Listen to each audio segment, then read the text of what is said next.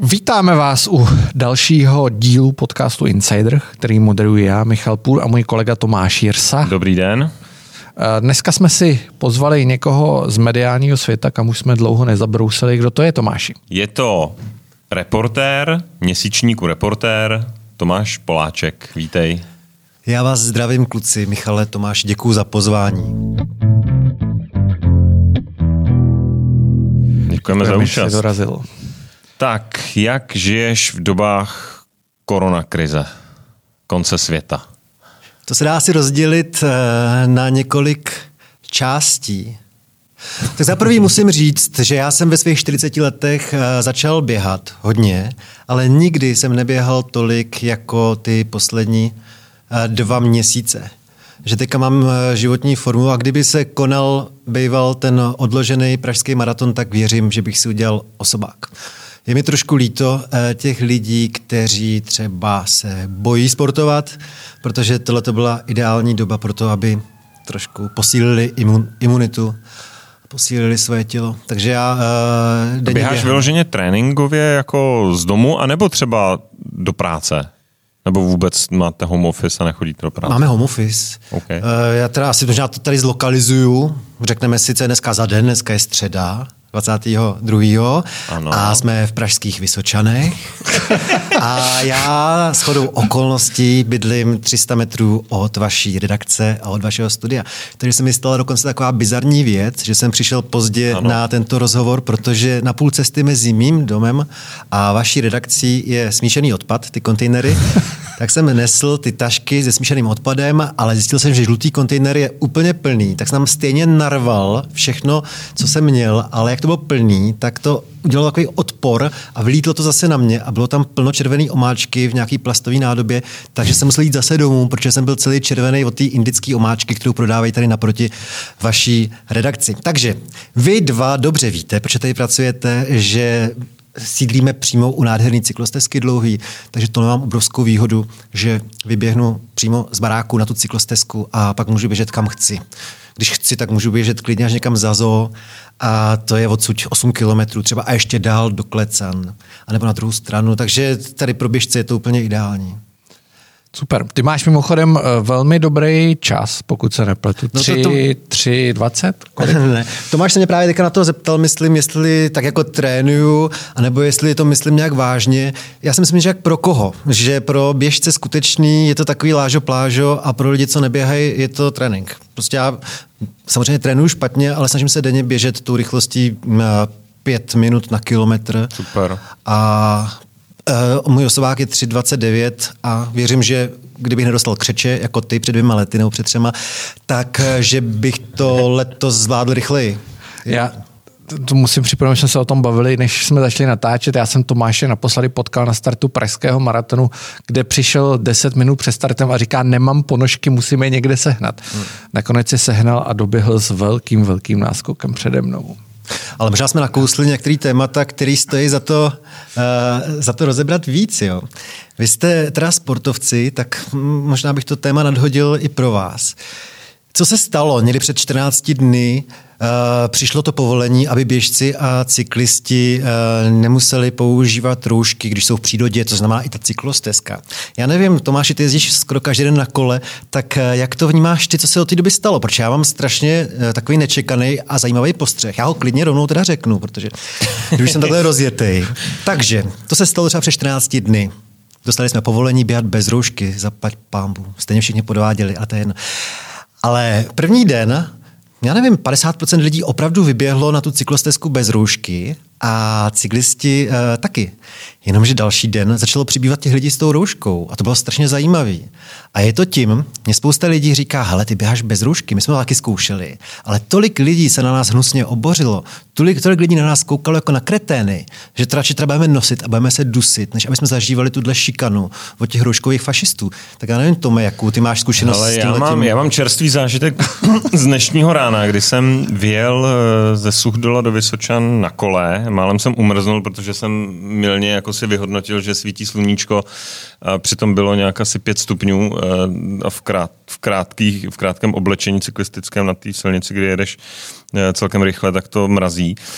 Eh, a dal jsem fotku na sociální sítě bez roušky. Měl jsem takový nákrčník, který si můžu v případě nějakého davu nebo něčeho takového jako natáhnout, abych neohrožoval populaci.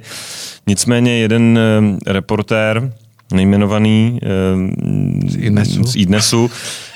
Tam okamžitě napsal, že teda vlastně trošku znechuceně napsal, že to se teda mám, že jezdím bez roušky, jestli že nemyslím na ty ostatní, tak jsem mu tam teda pohotově napsal, že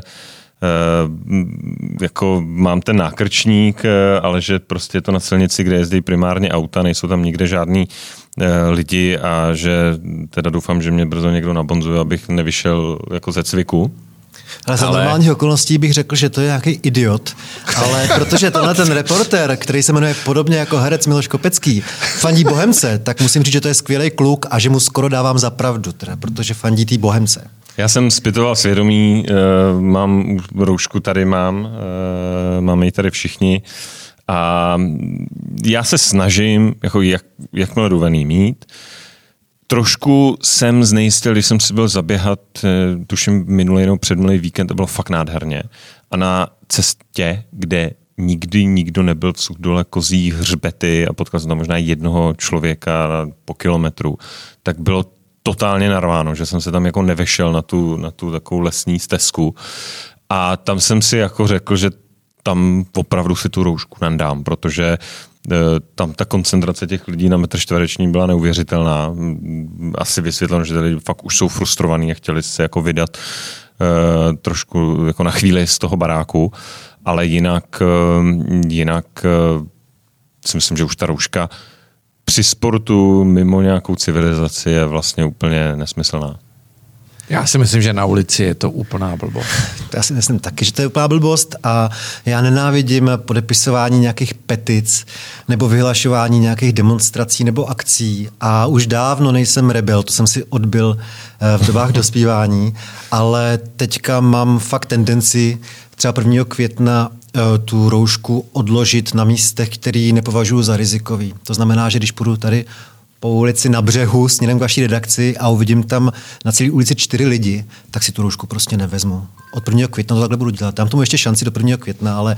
Já jsem zaznamenal, že na Facebooku už si měl takovou, takový lehký náznak revolty, by to byl ale... zatím dotaz, jestli se na tebe lidi nebudou zlobit. No je to dotaz, protože já nemám eh, v povaze jako být nějaký konfrontační a radikální. Ale samozřejmě to ve mně už bublá dlouho a já to přiznám, já už to vlastně takhle dělám, že tu roušku tam, kde není moc lidí, tak si vždycky sundám hmm. pod tu pusu.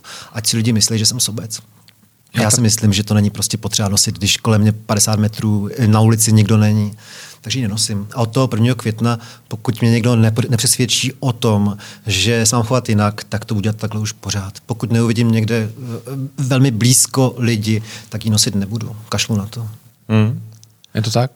Pojďme na druhý téma. Ne, počkej, tohle téma bylo ještě strašně zajímavý. Počkej, zajímavý, ale já jsem se chtěl dostat k tvojí reportáži s Oldřichem Kajzerem. Jo, potom, to se ještě nenosili roušky, ale tady to mě uh, přišlo doopravdy zajímavý, tady s tím sportováním.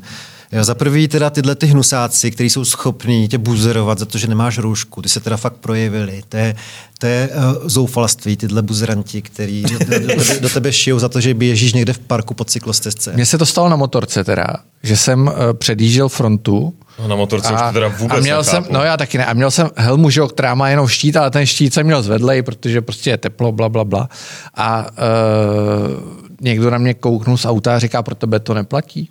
A já říkám, ne.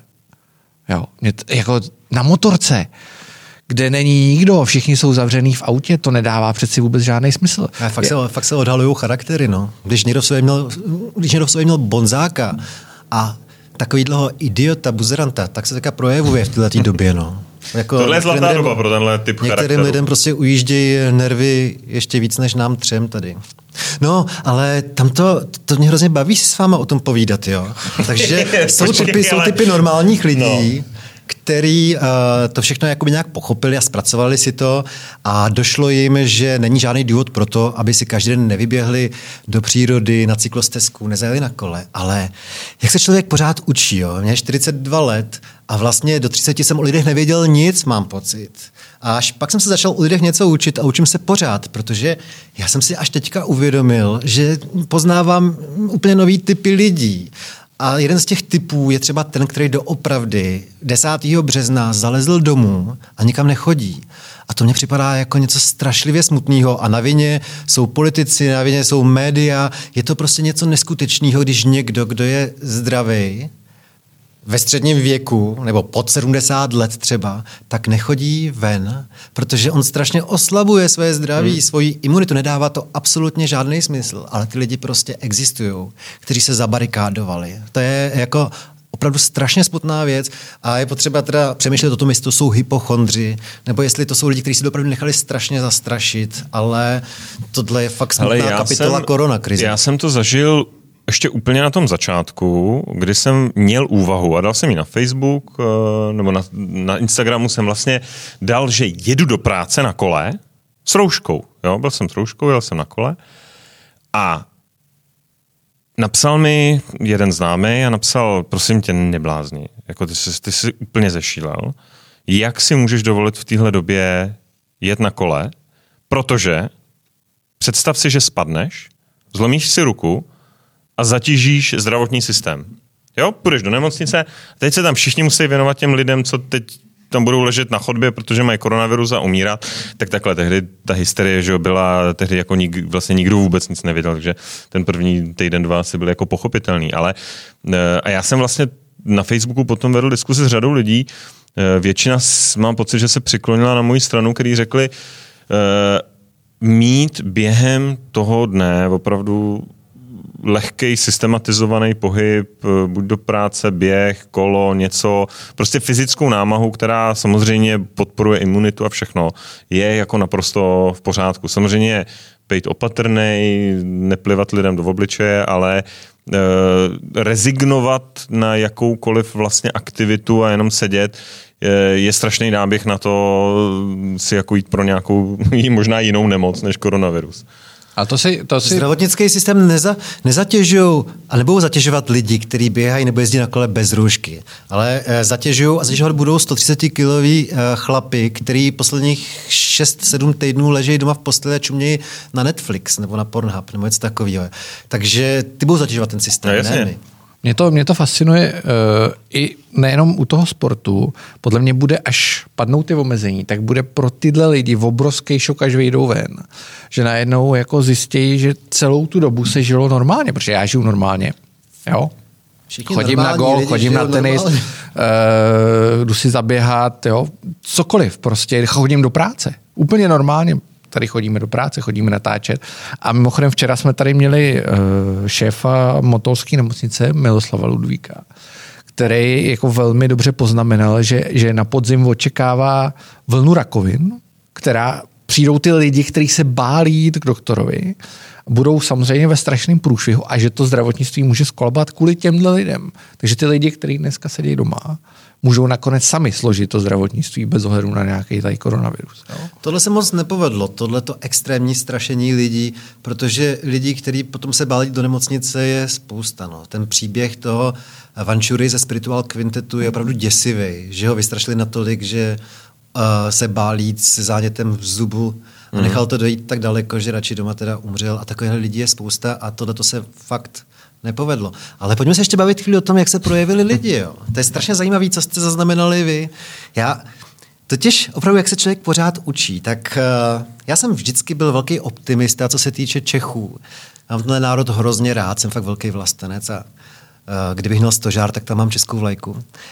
A mně se hrozně líbilo, jak se celá tahle republika zachovala kolem toho 10. března třeba, jak to všichni perfektně tehdy zvládali, zvládli. To bylo hrozně fajn, jo. Ale pak Uh, teda 14 dnů vlastně to bylo všechno v pohodě, já myslím, že to bylo takhle v pořádku. No ale pak jsme si asi, některými tři sedíme třeba, začali všímat, že už to není úplně jednoznačný. Jako třeba z toho důvodu, o kterém mluvíme, že někteří lidi jsou tak vystrašení, že ne, radši nechodí k doktorovi, že se odkládají některé docela důležitý lékařský zákroky a tak dále. No a Najednou jsme si taky uvědomili to, že kolem nás začínají naši kamarádi krachovat, přicházet do práci, dostávat se do depresí a tak dále. Já jsem si říkal, no, tak teďka je to jasný, tak teďka to všichni vidějí, všichni kolem to chápou, že je potřeba začít uvažovat i takhle, že škody nejsou jenom na životech eh, kvůli té nemoci, ale že velké škody začínají být i eh, vedlejší, ale obrovské škody a pomalu začínají možná převažovat. Jo? Ale mě pak najednou došlo, když jsem o tom mluvil s pár lidma, že některý lidi žijou fakt úplně jiný sociální bublině a že oni to nevědějí. Že kolem nich nikdo nekrachuje. Oni nemají známí, který by eh, byli umělci nebo majitelé hospod, majitelé cestovek. Oni to prostě nevidějí, oni si nejsou konfrontovaní. Mně to vůbec nedošlo, že ty lidi žijou v plném světě. A pak je tady evidentně, kromě teda těch hypochondrů, se nedá nic namítnout, pak je tady ještě skupina lidí, kteří nemají o co přijít. Takže jim eh, tato situace i vyhovuje, protože oni o nic nepřijdou. Pak je to ještě skupina lidí, kteří nejsou schopni dohlídnout, eh, co se stane, co se stane z hlediska ekonomického. Nejsou schopni pochopit, co by to znamenalo, kdyby se stát dostal do vážné ekonomické krize.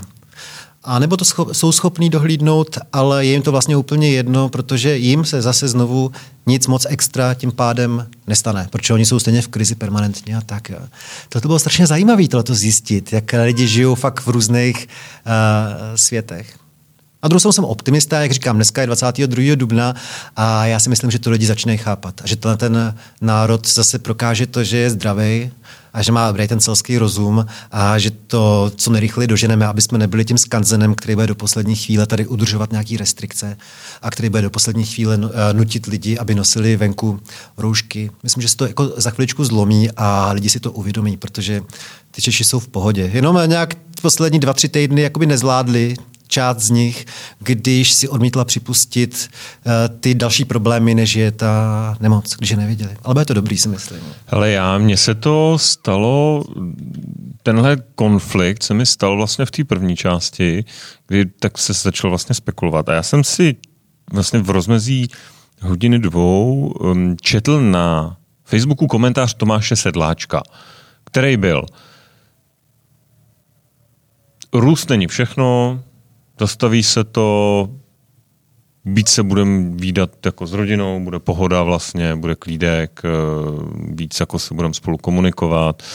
Eh, a bylo, to takový pohled čistě do pražské bubliny, kde prostě to. Eh, a hodinu na to jsem měl telefonát s jedním známým, který z okolností je jako naším klientem provozuje restauraci. Říkal konec. Konec jo, propu, musím propustit lidi, všechno v hajzlu, prostě jako nikdo neví, kdy to skončí, e, mám víc si hospodu dát postupně. A, a najednou vlastně já jsem v rozmezí hodiny si jako přečetl komentář. E, já jsem vlastně se s ním trochu stotožnil, protože já jako jsem, je to takový čas trošku větší pohody, víc seš s dětma doma a tak dále. A na druhou stranu vidíš někoho, kdo jako bojuje o život Jo, protože ekonomicky mu, skon, mu skončil prostě a deset let práce, kdy budoval nějakou skupinu. Takže ten, kdyby si asi ten uh, komentář přečet o tom, jak je to vlastně pohodička, že růst není všechno tak, tak jde toho člověka zastřelit. Jo. No, opravdu asi záleží na tom, kdy přesně se co stalo, jo? protože úplně jiná situace byla 18. března než 18. Hmm. dubna. Já fakt myslím, že to, co se dělo v tom březnu, bylo důležitý, bezvadný a spoustě lidem Jasně. to opravdu pomohlo. A kdyby to všechno se pomalu začalo, začalo vracet do normálu během dubna, tak já bych řekl, že to je v klidu. Bohužel se to do normálu vracet nezačalo a je potřeba trochu asi tlačit na to, aby jsme fakt nezůstali ty poslední v Evropě poslední skanzen a aby jsme ten život vrátili k normálu, protože jako jo, lidi umírají, lidi budou vždycky umírat, ale nemůže tím, nemůžeme kvůli tomu přijít opravdu o svobodu a nemůže to zastavit společnost, to, že, to, že jsou lidi nemocní a umírají. A je to škoda, že spousta lidí si neumí představit, že kdyby tyhle ty restrikce trvaly ještě několik dalších měsíců, tak to bude mnohem víc devastující než celý ten slavný COVID-19. To je škoda. Já jsem, mě, mě nejvíc jako na, na tom měsíci, nebo už to trvá přes měsíc, uh, fascinuje ta disciplína jo, těch Čechů, která je obrovská. Ty nařízení nejsou zase tak tvrdý jako v některých zemích, ale lidi jako výrazně dodržují. A já jsem si celou dobu říkal, kde se to vlastně bere. Kde se bere disciplína. Tenhle stát je svobodomyslný totálně. Jo, tady, tady jsou svobody výrazný, jo, i, i na rozdíl od některých západních zemí a ve všem, ve všem, jo, od drog, alkoholu, Eh, tady si každý může dělat, co chce víceméně. Ale kde se já jako vzala myslím, ta disciplína? Já si no? myslím, že to je taky trochu kliše, ta disciplína. Že spousta Čechů k tomu přistoupila tak jako typicky pro nás, pro Čechy, že si vždycky najdou nějaké svoje cesty, jak jako rebelovat. Jo. Já nevím, snad se nebudou zlobit mý sousedi, ale my jsme se chovali se sousedem a my tam bydlíme v, nevím, ve čtyřech barácích, který mají společný dvůr, tak od prvního dne samozřejmě se všechny naše děti spolu promořovali, stýkali. My sousedi taky, jako když jsme byli na tom dvoře, hm, tak jak říkám, i když byla povinnost eh, nosit tu roušku na cyklostezce, tak jako proč bych to dělal? Já se přece neudusím. Takže když běžím po té cyklostezce a není kolem mě nikdo, tak si ji sundám, i když je to zakázaný, protože nejsem cvok, ne.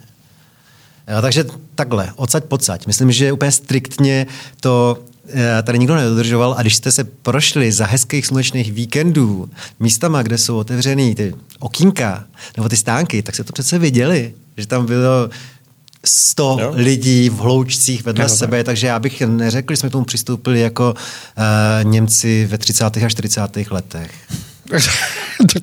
Vstupujeme na uh, zajímavou půdu. To je takový hezký, nebo spíš ošklivý oslý mustek. Uh... Teď mi zrovna přišla mimochodem knížka z Amazonu, kterou jsem si objednal. Jsem přečet strašně knížek během karantény, normálně na to nemám moc čas. Uh, Tuvia Tenenbaum I Sleep in Hitler's Room, což je uh, žid, Němec původem, žijící v Americe, no. autor, který jezdí po Německu a zkoumá antisemitismus. Jo? A je to z toho setkání s těma lidmi. Jeho prvotina, už napsal toho víc. E, to si myslím, Tomáši, že by si mimochodem e, mohl zkusit e, přenést do Česka, když jsi reportér. Nicméně, to, bylo, to byla matka všech oslých musků na druhý téma. A to je, musím říct, a nechci ti líst jako do zadku, teda naprosto fantastická reportáž jak si vyrazil s Oldřichem Kaiserem uh, do Osvětimi. Hej, to mi děláš strašnou radost. Jo. Já na tohle nejsem vůbec typ, který by potřeboval, aby ho někdo chválil a vlastně na to nemůžu nikdy reagovat, ale jo, tato reportáž mi třeba dala práci a to nejenom z hlediska toho psaní, ale i z hlediska toho, že vůbec dostat se k tomu Oldovi Kaiserovi je strašlivě náročný, to trvá spoustu let a on musí jako pojat, pojmout nějakou uh, důvěru, aby se s toho vůbec začal bavit, na to, aby s tebou uh, někam zajel. Takže jo, já myslím, že jestli zanikneme, což se klidně může stát, tak časopisy našeho typu, no, tak to už si lidi nikdy nepřečtou takovýhle reportáže, protože to deník udělat ani nemůže. Tohle to opravdu vyžaduje to, aby člověk tím strávil 14 dnů nebo 3 týdny takovou dlouhou reportáži. Já možná shrnu, o co šlo. Já jsem si celý svůj uh, novinářský život, který letos v září, to bude 20 let, co jsem nastoupil do médií, tak uh, jsem si přál dělat několik rozhovorů a jeden se mi pořád nevycházel a to byl herec Oldřich Kaiser, ale moc krát jsem ho poprosil, a nakonec někdy před pár měsíci uh, on překvapivě svolil, ale řekl, že ten rozhovor neuděláme normálně, jako my tady v Praze, ale že si to uděláme jako dlouhý výlet právě přes Osvětim do Treblinky tak jsem na to zíral jako blázen, ale samozřejmě jsem hnedka souhlasil a my jsme doopravdy vyrazili v zimě uh, s Oldou ještě před tou uh, koronavirovou krizí jsme vyrazili po těch uh, koncentračních táborech. No. Takže opakuju, jestli zaniknou časopisy, časopisy typu reportéra, tak tohle ten žánr, řekl bych, skončí, protože je to reportáž, za kterou je spousta práce. Ale není, já tě považuji jako, že za prostě reportéra, čistýho reportéra, vždycky, vždycky to tak bylo. Ale dneska takovouhle reportáž už nikdo nedělá. Nebo málo kdo ji dělá. A já nebo nevidím nikoho tak výrazného, že by, že by na trhu ještě existovali novináři, kteří jsou čistě reportážně zaměřený. Jo že, který si vymyslejí, že pojedou z Kaiser, nebo který si vymyslejí, že pojedou eh, na koloběžce eh, kolem republiky, nebo eh, já myslím, že jo, poběžejí přes Bangladeš. Já myslím, že jo? o tohle jo, že to se snaží spousta lidí. Já, si, já jsem byl asi jeden z prvních, který s tím kdysi před těma 15 lety začínal s těma těma kravinama. Jako, že jsem jel stopem do toho Pekingu a že jsem na Segway přijel republiku. A myslím, že o to se uh, spousta lidí pokouší. Že uh, to jo, ale uh, opravdu odjet eh, s Kaiserem eh, do Treblinky, to je možná i trošku štěstí, nebo já mám, já mám štěstí asi, že umím některý lidi si získat a otevřít, tak je to daný uh, mým oborem zájmu, že já jsem měl vždycky docela blízko třeba k undergroundu a tak. A jak známo, tak tak Olda Kaiser žije s Dášou Vokatou, což byla kdysi partnerka Ivana Jirouse. Hmm. To byla vždycky scéna, která mě strašně zajímala. A to ti pomůže potom, když ten Olda ví, že znáš Dášu a že jsi byl na koncertě v Balbínce, něco pro to fakt musíš udělat. Opravdu vlastně se nepovede někomu, kdo zvedne telefon a vytočí číslo Oldy Kaisera a řeknou pojď ten rozhovor, tak Olda uh, jako možná neřekne ani hlásku a zavěsí to. No, ale pak máš šanci, když prostě léta dokazuješ, že proto je nějaký důvod. Jo. Já jsem třeba dělal takové věci, že když jsem věděl, že jsem udělal pěkný rozhovor s nějakým jeho kámošem, nevím, s, s výtvarníkem Petrem Sísem, tak jsem to poslal Dáše a říkal jsem, ale podstrč mu to, je tam Petr Sís, myslím, že to je dobrý rozhovor, ať se podívá, že nejsem žádný idiot. A pak jsem občas na ně zašel do té balbínky třeba. No a když tohle to vidíš, tam je nějaká snaha, několika letá. Hmm. A ještě tam možná jedna věc, že on je obrovský cestovatel a že se mu určitě líbila ta představa, že si budeme povídat o cestování, protože ho vlastně nezajímá herectví, ale jeho zajímá, eh, zajímá hmyz, cestování, parašutismus, včely, tohle ho zajímá. Takže věděl, že jedno téma budeme mít aspoň a to jsou ty cesty.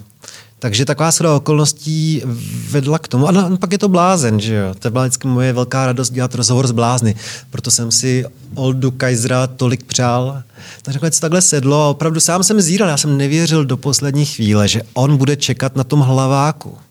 Jo? Protože my jsme si dali předtím jeden sraz a já jsem tam čekal a on tam nebyl. Tak jsem čekal třeba tři hodiny a on na ten sraz prostě nepřišel. A podle mě nepřišel, protože jako to úplně nějak zasklil a nevím, jestli měl v sobě pár piv nebo něco takového. Takže my jsme neměli ani jedno soustředění. My jsme měli koupený lístek na vlak.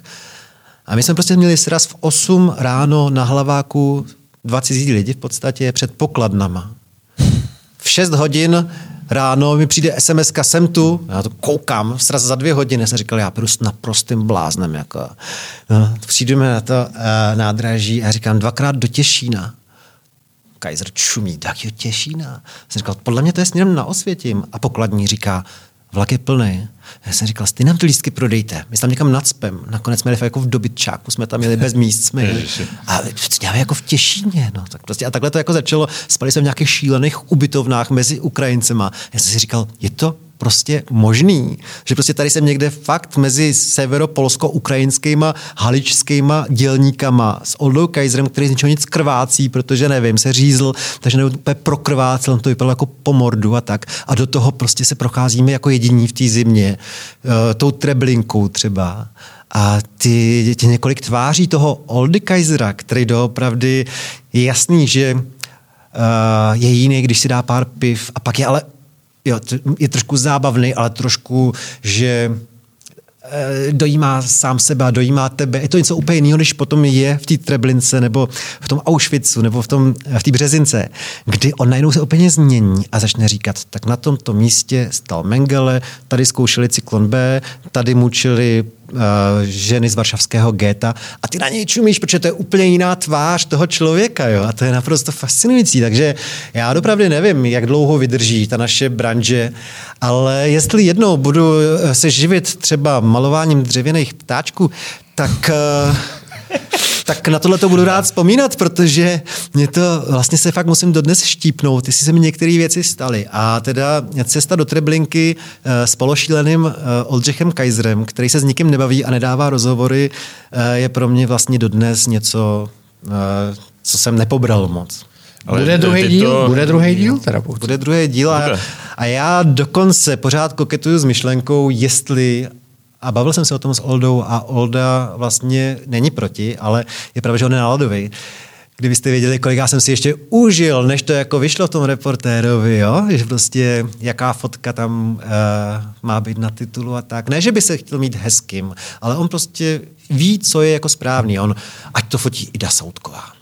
Tu ty já si vážím, ta vystihne toho ducha, jo, je to takový těžké, naladový docela, ale uh, řekli jsme si s Oldou, že už to máme nabráno, nabráno tolik, protože jsme byli spolu pět dnů, takže mám nabráno třeba 50 hodin uh, toho povídání.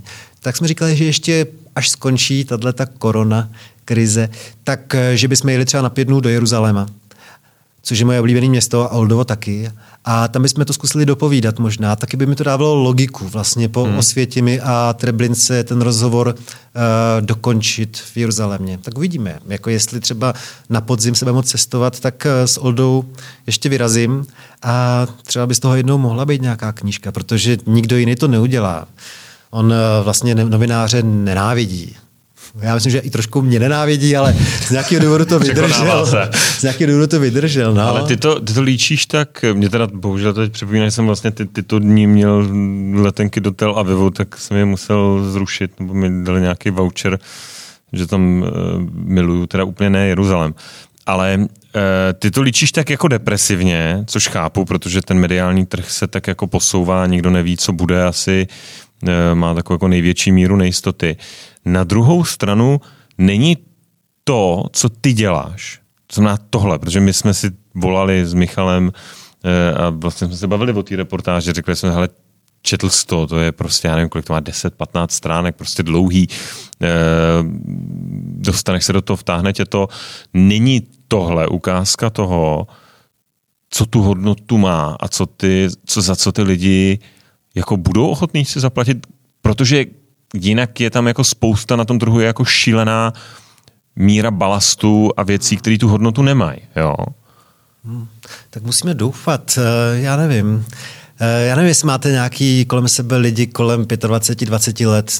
Já jsem skeptický k tomu, že, ty to že by to byli schopní učíst. Sám říkáš, eh, že ten článek má já to řeknu jakoby novinářsky, že má přes 30 tisíc znaků, jo. takže já nevím, jestli pro tu generaci pod náma, my jsme tady, nebo já jsem čtyřicátník, eh, tak pro tu generaci pod náma, jestli už to vlastně není moc dlouhý. Nevím, ale jako já nejsem nějaký v depresi. Ne? Oni neznají Kaisera, já si myslím, to je nej, jako největší problém. Jo. Kdyby, si, kdyby si cestoval s tyba, nevím, nikdo mě nenapadá s kovím, jo, tak si to asi přečtou. Jo. Hmm, ale ale pro ně... se oni přežívají takový ty scénky s lábusem, ty kubrtové klíšťata, Já myslím, že to ta jako generace jako viděla jako v té televizi. Typu, hmm. jako když, jsme, když jsme byli filmy. o půlnoci na Litý v restaurantu, ve výborném restaurantu uh, Baraba v Českém Těšině, když jsme byli o půlnoci, zdravím eh, paní servírku Hanku, tak si tam ty mladí lidi chodili pro podpis a všichni říkali, ať udělá vozembouch nebo klíště, takže všechny poslal do prdele samozřejmě.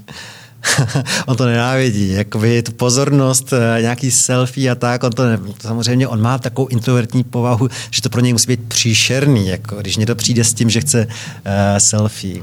Ale já mám na něj úplně jinou všechno jsem to viděl, všechno mám rád a tak dále, ale pro mě jako zcela zásadní jeho role a strašně nedoceněná podle mě, přestože ten film si myslím, že se úplně nepoved, je prostě ten, ten letec v tom tmavomodrém světě. To je naprosto geniální jako herecký výkon, hmm. který zapad trošku. Hmm. Jo. A nejsi sám, kdo si toho všiml, ale Olda Kaiser určitě není typ, který by se za něco veřejně chválil. Jo. On všechny ty svoje role vlastně o nich mluví s takovým despektem docela. I já si myslím, že v jádru eh, v jádru své osobnosti ještě strašně doufá v to, že jednou nějakou pěknou charakterní filmovou roli dostane. On by to nepřiznal. On ti bude říkat, že už chce jenom čumět na nebe a kouřit. Jo. Ale tady o tom mluvil vlastně s velkou láskou, o tomhle tom filmu, protože On miluje právě druhou světovou válku a miluje i vojenskou techniku. A on byl úplně nadšený, když mohl natáčet tam s těma stíhačkama a tak. On mě říkal takovou historku, že on je tak nadšený s tím, že někdy ve stejné době, v těch 90. letech, se televize Nová zbavovala svých prvních počítačů, který měli za nějaký nízké ceny. A on si tehdy koupil znovu ten jeden počítač prostě za nějaký z nějakých pár drobných a měl tam nějakou počítačovou hru leteckou, právě ty stíhačky. Říkal, že si k tomu prostě sedl, namířil na sebe nějaký větráky, aby si připadal jako ten letec a začal lítat. Říkal, že, a já mu to věřím, protože on je naprostý šílenec, že tam seděl tři a půl dne, uh, chcel si do kalhot a museli pak odvíst kvůli nějakým křečovým žílám a něčem podobným ho museli nakonec odvíst, protože se tak strašně eh, do toho propadl, eh, do tak jsem snad mě nerozběhl hubu, že jsem řekl, že jsem řekl to, já se omlouvám, hele, tak to není pravda, s tím chcením jsem si to vymyslel, jo, ale po třech a půl dnech, ho, ne, to, Oldo, moc se ti omlouvám, doopravdy to jsem se přeřekl s tím, uh, uh, jo, ale chci jenom říct, že tři a půl dne si u toho seděl a nakonec uh, tě museli odvízt do nemocnice kvůli tomu, že jsi přeseděl a že ti začali rupat nějaký žíly, jo. Tam uh, opravdu s těma kalhotama to, za to se omlouvám, to není pravda. Takže to, to byl pokus o vtip, který mi nevyšel Zdravím tě do Vídně, Oldo, a promiň. Že by Olda přišel do podcastu? ne, nevypadá to z toho, co Tomáš vypráví. No, takže on je naprosto fascinovaný a proto na ten, na ten Svirákův film hrozně rád vzpomíná. Já, ne, já to kouk, já, já ten film mám... Mě vlastně nebaví moc ta story, nebo ta linka se mně moc nelíbí ten scénář, hmm. jo, což je divný, ale ta jeho role je prostě jediný důvod, proč já na to koukám. Vždycky, když to dávají, nebo kdy, když to někde vidím. Jo. Protože ta role je absolutně jako dokonalá. Podle mě měl dostat všechny ceny světa jenom za tuhle roli to je prostě dokonalost. Jo. A tak si všimni, eh, teďka, já nevím, před pár dny dávali v televizi to postrní štibos, kde hraje k vedlejší roli a je tam úplně úžasný. Jsi to viděl, tam hraje toho vlka, takového toho, tu černou ovci rodiny, jakoby. No a je úžasný, on tam přece v jednu chvíli je s tím koněm v tom rybníce a teďka kouká na tu hoříškovou a on fakt ty oči má, jako v těch očích má hroznou sílu ten Olda. On... Hele, a jak ty to, je třeba, to by mě zajímalo, jak ty teďka, jaký máš pocit, nebo jaký je rozdíl, když se koukáš na nějaký takovejhle film a situace byla, že jsem viděl před 10-15 lety. Já to člověka si jako vůbec neznal v takovéhle míře intimity, ne, nechápal ho a teď ho vidíš s tím vším, že jsi s ním byl pět dní na jako emocionálně asi dost eh, intenzivním Eh, návštěvě osvědím, jako vidíš v tom filmu vlastně něco jiného? No ne, jenom z toho mám hroznou radost, že si ověřím, že ten chlap je úžasný a říkám si, co jsem vám řekl, že strašně doufám v to, že si ještě zahraje, protože on si chce sebe bránit, ale nakonec, až se to jednou povede, a dostane tu velkou krásnou hlavní roli, tak to bude úžasný a bude to takový završení toho jeho eh, hereckého života. Já bych mu to hrozně přál. Oni se ho režiséři asi trošku bojí a asi proto mají svoje důvody, ale se mnou to dal velmi disciplinovaně těch pět dnů, že jsem neměl s ním žádný potíže. A nestěžoval si hlavně, protože jak říkám, já neměl nic naplánováno. Takže jsem s ním bloudil. Byli jste někdo v Treblince? Jo. No, takže to víte, že to vlastně není tam žádný město nebo něco takového. To jsou nějaký dědiny rozházené 10 km od sebe a vy tam prostě bloudíš mezi těma, tam není žádná restaurace, nic takového. Takže prostě někde klepeš na nějakou chalupu, prosím vás, nemáte rohlík tady. Tak, takže takhle tímhle stylem. A on si nestěžoval, ačkoliv na tom není zdravotně úplně jako nejlíp a bylo vidět, že třeba po třech, čtyřech kilometrech chůze už je zadechaný, tak eh, byl naprosto zlatý. Takže to není určitě tak, jak se spousta režisérů třeba bojí, že pracovat s Oldou znamená to, že bude každý večer nalitej nebo něco takového, to určitě ne. Takhle já jsem ho fakt eh, nepoznal. Byl zorný celých pět dnů. Hele, a jak probíhá příprava takového materiálu v rámci redakce? Jako jak moc dopředu ty to téma vlastně musíš hlásit? jak moc eh, je tam snaha to prostě zkracovat. Jo, jak probíhá ten, pro lidi, kteří si to nedokážou představit, tenhle eh, jako reportérský boj o tvůj materiál versus eh, časopis. Počkej, já jsem slyšel historku a teď musí říct, jestli to je pravda nebo ne. No. ještě, ještě, ještě v Malé frontě, kdy, jak vznikla ta uh, reportáž, jak se jel stopem do Pekingu, jo? Jo, jo. Tak ta historka je taková, aniž jako která koluje mimo tebe eh, že si neměl co na poradu a vlastně napadlo ti to 10 minut před poradou, tak Ne, mi to nenapadlo na té poradě, já jsem měl kocovinu ještě k tomu. Já jsem úplně vyřízený a můj šéf tam přišel a říkal, hele, mám to fakt dost. Je potřeba, abyste někdo udělal nějakou pořádnou letní reportáž, ale vy nic nemáte, vy jste úplně mimo, tak honem potřebuji během tyhle porady vymyslet nějakou reportáž. A já jsem říkal, hele, celý mládí jsem jezdil stopem, za dva měsíce začíná olympiáda v Pekingu, jestli chceš, tak já jdu na Jižák a vyrazím tam. No, on, šel, on ten šéf magazínu odešel za Robertem Čásenským, což je shodou okolností dnešní můj šéf. A teď byl šéf Mladý fronty, dneska je to šéf reportéra a ten řekl, jo, ať jede, ať jede. Takže jsem o pár týdnů později šel na to jižní eh, město a stopoval jsem do toho Pekingu. To je pravda. No a tady tak co, my jsme strašně malý kolektiv reportérovi a samozřejmě a známe se právě už z dob Mladé fronty, takže že já přijdu s tímhle tím, že bych teoreticky dokázal uh, udělat materiál o tom, jak jsem měl s Oldou Kaiserem do koncentráku, tak uh, Čenda, nebo Robert Čásenský, říká se mu Čenda, Čenda je uh, samozřejmě rád a fandí mi a doufá, doufá, že to vyjde. No a pak to zpracování samotný, to jsem, já jsem takový docela v tomhle tom pankáč, no, že když jsem na poradě řekl, že bych to rozdělil na dva díly, vy jste to naznačili, že ta reportáž je na dva díly rozdělená, což se nedělá nikdy, nikde, tak uh, všichni, to znamená dva lidi, šéf a editor, se mi podívali, že jsem to moc nezdá. A já jsem říkal, no tak počkejte. A tak tři dny před závěrkou jsem to poslal část první a už opravdu nebyl čas na to, to je jako nějak do... Takže se, smí, se smířili s tím, že poprvé v historii asi českých časopisů vychází nějaká uh, reportáž na dvě strany. Protože jsem tomu věřil, protože jsem věřil, že nakonec se najdou uh, poctiví čtenáři uh, vašeho typu, který to ocení, že to je taková fakt stará jako důkladná žurnalistika. Že za prvý se povedla akce, která je dost překvapivá a za druhý, že jsem fakt měl čas, díky tomu, že pracuji v měsíčníku na to, to udělat pěkně snad i jazykově. Takže se to hezky propojilo, že věc, kterou nikdo nečeká, se strašně zajímavým člověkem, který s nikým nemluví a ještě snad v rámci svých schopností to udělat tak, aby se to pěkně četlo. No, takže uh, já už nepotřebuji, aby to uh, četli tisíce lidí a ocenili, ale když mě to deset lidí pochválí, že měli z toho radost, tak samozřejmě uh, tak jsem rád. Tady v tom případě jsem moc rád. Já, Takže děkuju. Pro mě to je jako typ materiálu, který hledám, jo, protože uh, ještě když děláš prostě v médiích, tak tě ty věci vlastně nezajímají v podstatě. Jo.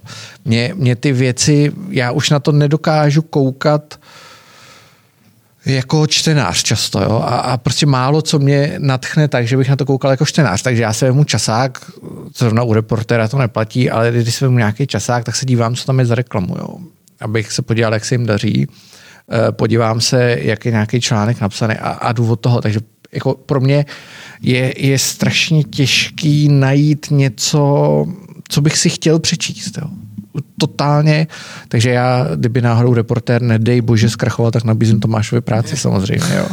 Jsem ochoten trpět to, že, že prostě děláš jednu reportáž za, já za, za, za měsíc. Ale, ale já, tedy, já nevím, já protože se tím teďka tak až nezabývám, ale přijde mi, že fakt zrovna reportér je něco, co jako stabilně dlouhodobě funguje a ta krize zrovna titulu tohohle typu by jako nemusela to úplně zabít, jako budou propady, samozřejmě printová reklama uh, vás asi se moc vlastně online jako netýká, ale tak vy máte přece jasný jádro předplatitelů a lidí, kteří jako vás odebírají. Jo, máme, já nevím, 10-11 tisíc předplatitelů, ale evidentně to nestačí a strašně spolíháme na tu inzerci a ta se propadla o třetinu na tenhle rok, takže uh, já nechci být nějaký eh, citový vyděrač, ale samozřejmě, jestli někdo, kdo poslouchá, eh, chce tomu reportovi pomoct, protože opravdu není vůbec vyloučený, že tady za rok nebudeme, tak teďka je ten správný čas si za to pěti kilo nebo kolik to stojí na rok uh, objednat to předplatný, protože já bych za to ruku do ohně nedal, že tady ještě za rok časopisy typu reportera uh, musí být. No, uvidíme. Tak ne, ne, vůbec nechci jako to je vydírat, no, ale třeba jsou lidi, kteří o tom přemýšleli a nevědí a nevědí, tak prostě když, to, si to. když si to uh, za pěti kilo předplatí, tak uh, až budeme mít 20 tisíc předplatitelů, tak to bude trošku jiná písnička, než teď, když máme 10,5 tisíce. Což je ale dost. Což je to dost, ale to... nestačí to na to, aby jsme, aby jsme uh, přežili. Hmm. Uh, já se taky vyzvu, abyste si předplatili reportéra, protože já ho mám předplacený už docela dlouho. Tak nebo od já začátku. říkám, abyste uh, odebírali tento podcast. Ten je zadarmo teda. Ten je zadarmo, to teda musíme taky To by se měli spoplatnit. jak, se, jak se vlastně, co čteš ty? Co čteš ty? Co Já jsem teďka četl Mor, od Kamiho a Bibli jsem si koupil. jsem si koupil krásnou Bibli, uh, jsem měl nějaké poslední peníze na účtu, tak jsem říkal, co mám dělat s posledníma 17 stovkama na účtu a uh, objednal jsem si za 1680 korun nádherný vydání Bible uh, v kůži Amor. A co čteš z médií? Nebo kromě knih? Čteš něco vůbec? Tak jako čtu samozřejmě, tak občas se podívám, mám rád docela rád Reflex pořád, občas se podívám do Respektu, uh, co čtu, občas se podívám do Mladé fronty, to je z těch tištěných asi. Občas se podívám do nějakých uh, amerických pro zajímavost, jako do Atlantiku, nebo do New Yorku třeba. A to jako pro zajímavost, abych viděl taky, jak to vypadá, jaká tam je inzerce a jaký témata řeší. Jo, a jinak, jak to máte asi vy všichni, že já mám obrovský zdroj uh, vlastně na svých sociálních sítích, nebo hlavně na Facebooku, kde mám takovou komunitu těch lidí, že prostě vím, že tam denně spoustu zajímavých článků dají a já na spoustu z nich pravděpodobně kliknu a přečtu si je. Víte, co se mi stalo? To je strašně zajímavé. Jestli máte tuhle zkušenost taky, jo. Ale já asi nejsem taky úplně uh, psychicky zdravý, ale já jsem kdysi... Už nikdo po já jsem, měsíci. Já jsem kdysi před ještě třeba pěti lety byl docela rád na Twitteru, když se o těch sociálních sítích. Jo. A byl jako dobrý, na mě dobrý, že jsem tam měl jako třeba, nevím, 2000 followerů, no 3000, už nevím. A že jsem třeba denně tam nějaký tweet dal. A pak se to v jednu chvíli strašně zlomilo a já jsem zjistil, že nemůžu chodit. Já jsem najednou se začal topit v totálně toxickém prostředí. A já jsem si říkal, hele, teďka by možná tahle věc by se mohla řešit na Twitteru. A už jsem takhle klikal na toho ptáčka. Já jsem říkal, tam nemůžu jít. Mě prostě se dělo tak blbě z toho. Mě to prostředí najednou připadalo tak strašně toxický, že já prostě na něj na ten Twitter absolutně nechodím, protože se mi dělá fyzicky zlé. To je Nemáte to? Jak, já nevím, jaký dáváte. Jaký... My s Tomášem to máme, jednu dobu jsme to měli hodně. A tom já strašně vím, že bych to měl dělat, že musím propagovat svoji práci. Jo. A já ji propaguju, já ji propaguju na, na Facebooku, snažím se ji i na Instagram propagovat, ale já se nemůžu přinutit k tomu, abych klikl uh, na, to, uh, na ten Twitter, kde aspoň já jsem bohužel měl takovou bublinu, která mě úplně ničila svojí toxicitou, takovou jako nenávistí, hmm. přezíravostí, hnusným Malič, cynismem. Maličko se to, teď já... Je to toho... možný, tak dva, tři roky zpátky ne, jsem ne, chodit. Hele, souhlasím s tím, určitě to tak ještě podle mě před půl rokem určitě bylo. Uh, já, mě, už jsem si kolikrát říkal, jestli to smažu, jo? protože samozřejmě na, tvoje bublina, moje bublina, takhle, my jsme se asi nepatřičně dostali do nějaký bubly, do které nepatříme. A já jsem tam zažil takový hejty a, a lidi mi psali neuvěřitelné věci kvůli tomu, že jsem tam vyjádřil nějaký svůj názor. A inteligentní lidi, to mě na tom nejvíc jako iritovalo, že lidi, kteří jsem do té doby považoval za inteligentní, se tam chovali neuvěřitelným způsobem a úplně ztratili veškeré zábrany. Nicméně, uh, my jsme tady zažili nějak nějakou jako čínskou kauzu, kdy jsme byli tedy s Tomášem oba označený za čínský agenty. A tam se to ve mně jako zlomilo. Jo, totálně. A já od té doby jsem úplně vyklidněný.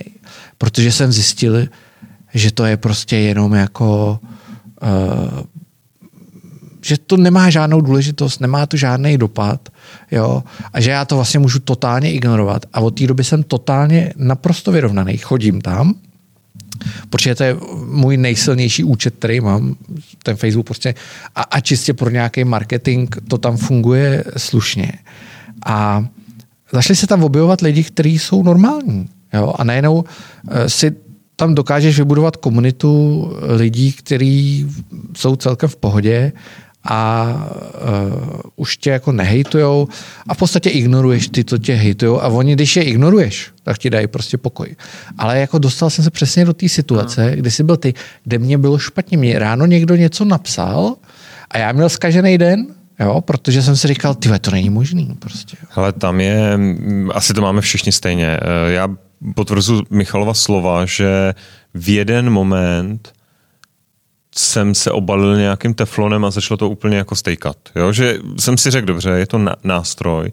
Není to nástroj, hm, že tam jsem s kamarádama, eh, vysílám do světa nějaký názor, ten tam jako hodně proletí, eh, hodně lidí souhlasí, hodně ho hejtuje, zapadne to tam do takového vyostřeného prostředí a buď uh, to beru jako komunikační kanál, něco tam dám, nějak zareaguju, musím se naučit, že na určitý lidi vůbec nereaguju, úplně jako programově si říct, tady nějaký anonymní profil, urážka, něco, tak jako okamžitě buď, buď úplně ignorace, nebo když ten člověk je jako sprostý, agresivní, tak jako za, zablokovat a nepodléhat tomu, odinstalovat si to z mobilu, základ, úplný základ, jako nemít to v mobilu. Já to jako, když to potřebuji a něco se tam děje, tak si to třeba nainstalu na pár hodin, ale pak si to vypnu.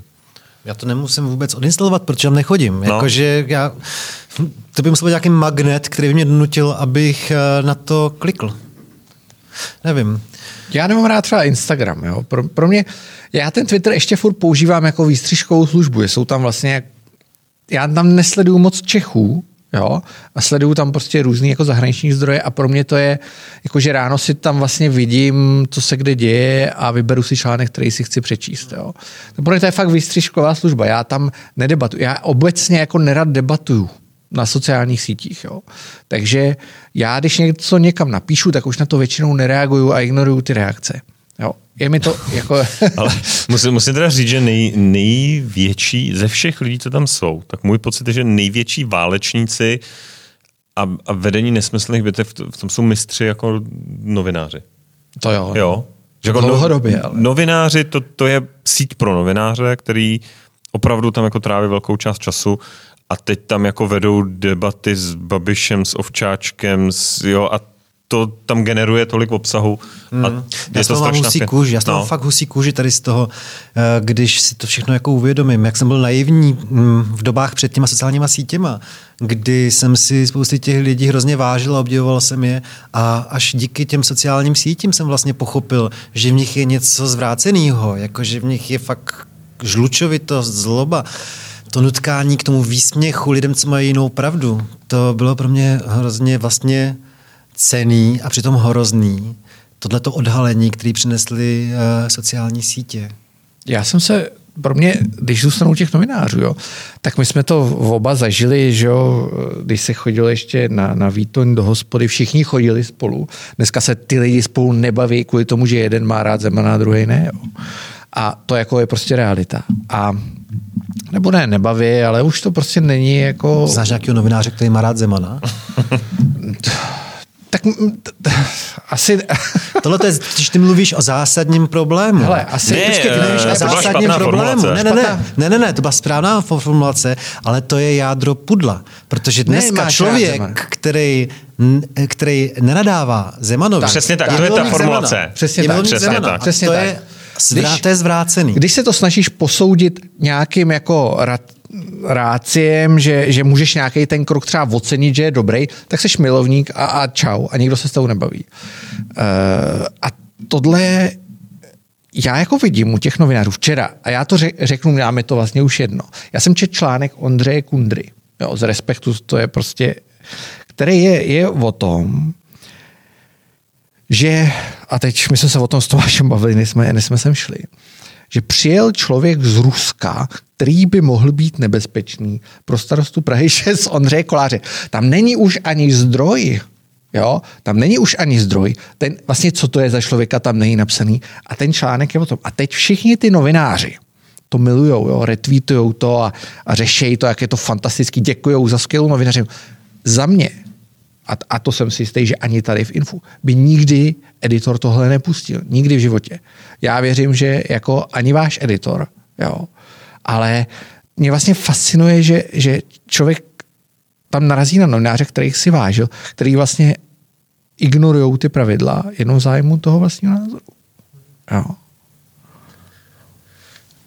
No, jako z tohle, to mi, z tohle toho ty jsi napsal, smutno. Ty no. jsi napsal, já si vybavuju, a teď ne z té rok, dva No, no, zpátky, no. na Facebooku si napsal No. super status, kdy jsi říkal, hele, já jsem náturou, hudbou, kterou poslouchám, knížkama, který No. čtu, jsem a teď nevím, jak se formulačně řekl, jsem No jako pražská patřím, kavárna, jsem tak. bublina, jsem tady jako v Praze, ale cítím na sobě, že se čím dál tím víc vzdaluju a jakmile dojde debata na veřejné otázky, politika, jo, klasika, tak najednou z lidí, s kterým asi z 90% jako rozumím životním stylem, se stávají jako životní nepřátelé. Hmm. Ne, no. nepřátelé, já to, takhle, já to takhle nemám, ale e, jako tohle to je e, něco, co já nevím, někdo se začal uvědomovat kolem eh, ukrajinské krize, někdo kolem první prezidentské volby. Jo. Tam, se to, tam to podle mě propuklo.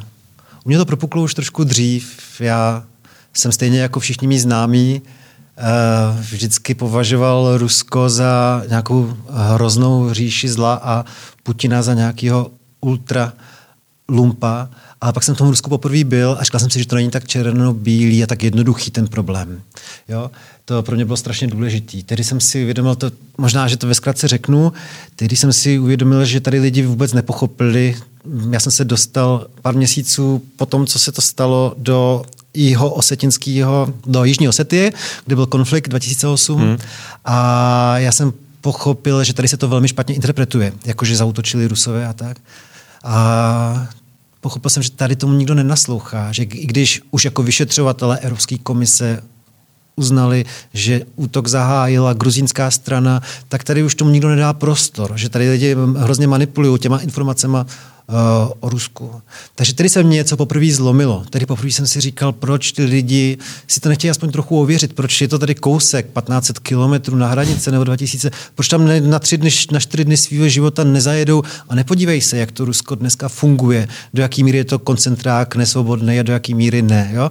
Tady mě to začalo uh, trápit. A pak se to prohlubovalo čím dál tím víc uh, kolem té ukrajinské krize, kolem migrační vlny, kolem prezidentské volby, kdy jsem pochopil, že lidi, kterých jsem si dřív strašně vážil, hrozně těžko přijímají uh, názory někoho jiného a dokážou být zlí. Jo? To, bylo, to bylo hrozně smutné zjištění. A to, o čem jsme mluvili, že tak ty, uh, ty se zastáváš Zemana, ty s náma nesouhlasíš, že to je jako úplný idiot, dobře, jsi Zemanovec a už se s tebou táhne. A ty lidi bohužel si neuvědomili jednu věc, že takhle zahánějí uh, svoje bývalé nebo pořád kamarády, ale lidi, kteří jsou podobní jako oni, že zahání do nějakého myšlenkového undergroundu, protože hmm. uh, vy to možná znáte, protože, protože jste možná podobný jako já v něčem, jo. ale mně se posledních pět let stává, že se mnou lidi chodí a říkají, ale fakt, myslím si, tohle a tohle, ale já to nemůžu říkat jo. někde náhlas. jo. Ale to se netýká jen České republiky, musím říct. Já mám nějaký známý v Bostonu a byl jsem tam na maratonu a oni, my samozřejmě jsme volili Trumpa, ale my to nemůžeme tady nikde říkat. Jako tady prostě i v rámci té české komunity zdejší, jako to nemůžeme říct, protože bychom jako nepřežili, bychom byli úplně umlácený. Jo? Takže tady to zažíváš v Čechách úplně to samý, že ti někdo uh, řekne, hele, já souhlasím s Václavem Klausem, já souhlasím s Václavem Klausem mladším, ale já to nemůžu nikdy nikde říct. Jo? A mně se stává ještě teda jeden moment, to se možná stává vám taky, Eh, nepochybně, že někdo za mnou přijde a řekne, mluvil jsem prosím tě o tobě s někým, s nějakým jako taky kamarádem a ten říkal, že už si se úplně zbláznil. Jo, a to, to se mně stává jako docela často v různých prostě vlnách, kdy napíšu nějaký komentář typicky, který jako není úplně, řekl bych, mainstreamový. A mě to jako fascinuje. Já vlastně neři, já když si přečtu komentář někoho, tak to neřeším, nebo myslím si svoje, ale říkám, tak je to jeho názor, prostě je to jedno. Jo, ale takový ta, ta tendence prostě z, jako opovrhovat tím názorem. Ale já si pořád říkám, že jako mě uklidňuje to, že těch lidí vlastně, kteří mají tohle v sobě, tu nenávist k jinému ná, uh, názoru a tak, že jich je málo, jenom jsou strašně viditelní. Hmm. Jo? Že normální lidi, s kterými se budeš bavit, tak takový uh, uh, vlastně vůbec nejsou. Tam je zajímavé, že já jsem celý svoje uh, mládí, jak už jsem tady naznačil, uh, byl velký jako anarchista, rebel, pořád jsem demonstroval a tak, samozřejmě obrovský antifašista, takže neustále nějaký konflikty s náckama a tak. Takže já jsem vždycky věděl, že tady je skupina nějakých lidí, kteří jsou jako úplně mimo, netolerantní. Mně ale do, do mých třeba 30 let vůbec nedošlo, že a jich třeba 5% takových lidí, kteří jsou fakt mimo a můžou být třeba rasisti nebo antisemiti nebo něco takového. To jsem věděl od dětství, že taková skupina tady existuje. Ale až po té 30 se mi došlo, že tady pak je ještě 5% na tom opačném pólu. Hmm. Jo? Ty lidi, kteří jsou fakt jako vzdělaný, pravděpodobně byli dobře vychovaný, mají skvělý vkus, čtou perfektní knížky, poslouchají muziku jako já, ale jsou totálně netolerantní, sprostý, neumějí naslouchat a prostě bublá v nich žluč. To je přece něco otřesného. Když někdo, kdo je jako ještě třeba novinář a exponovaný je schopný veřejně mluvit prostě o někom, kdo má jiný názory a tak, tak to je mě to je prostě dlouhodobě líto. A já nejsem žádný zase hrdina, který by měl na sobě teflon, takže já myslím, že to na mě podepsalo. A mě v posledních pár letech jako nebylo, bylo prostě úzko, měl jsem nějaký záchvat jako úzkosti. A já si myslím, že jeden z důvodů byl tohle, že jsem vlastně se dostal do této situace, na kterou jsem nebyl připravený, protože prvních 35 let mého života jsem si to neuvědomoval, že vlastně v mém nejbližším okolí a v mé sociální bublině je tolik netolerance a zloby. Jo? Takže já jsem normálně musel před pár měsíci si vzít nějakou úplně nejlepší formu antidepresiv a až od té doby uh, jsem zase v pořádku, už se mi nesvírá srdce z toho a možná, že až to budu brát ještě půl roku, tak budu schopný i zmáčknout toho ptáčka modrýho nebo bílého na tom Twitteru a podívat se na to. Jo? Ale fakt jsem z toho byl vlastně, měl jsem záchvaty úzkosti z toho, co se děje. V tomhle, mm, já už jsem tady na to někdy odvolával, mi přišla strašně zajímavá debata Eh, vlastně vašeho šefredaktora eh, Roberta Čásenského s eh, Jindrou Šídlem.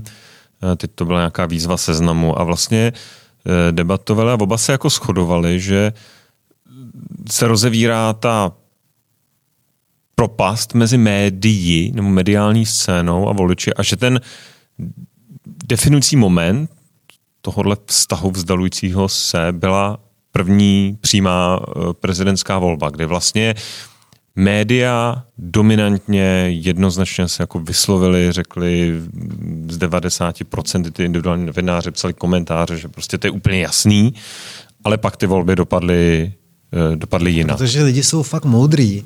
A když seš na někoho přehnaně zlej a na někoho házíš přehnaně špínu, tak ty lidi se nakonec zastanou toho člověka. A nakonec třeba byli neutrální, nebo dokonce chtěli volit jinak, ale říkají si, jako čeho je moc, toho je příliš. Když někoho pořád očernuješ a nadáváš mu, tak vlastně spousta lidí k tomu člověkovi bez děky začne pojímat nějaký ochranitelský city. Jo.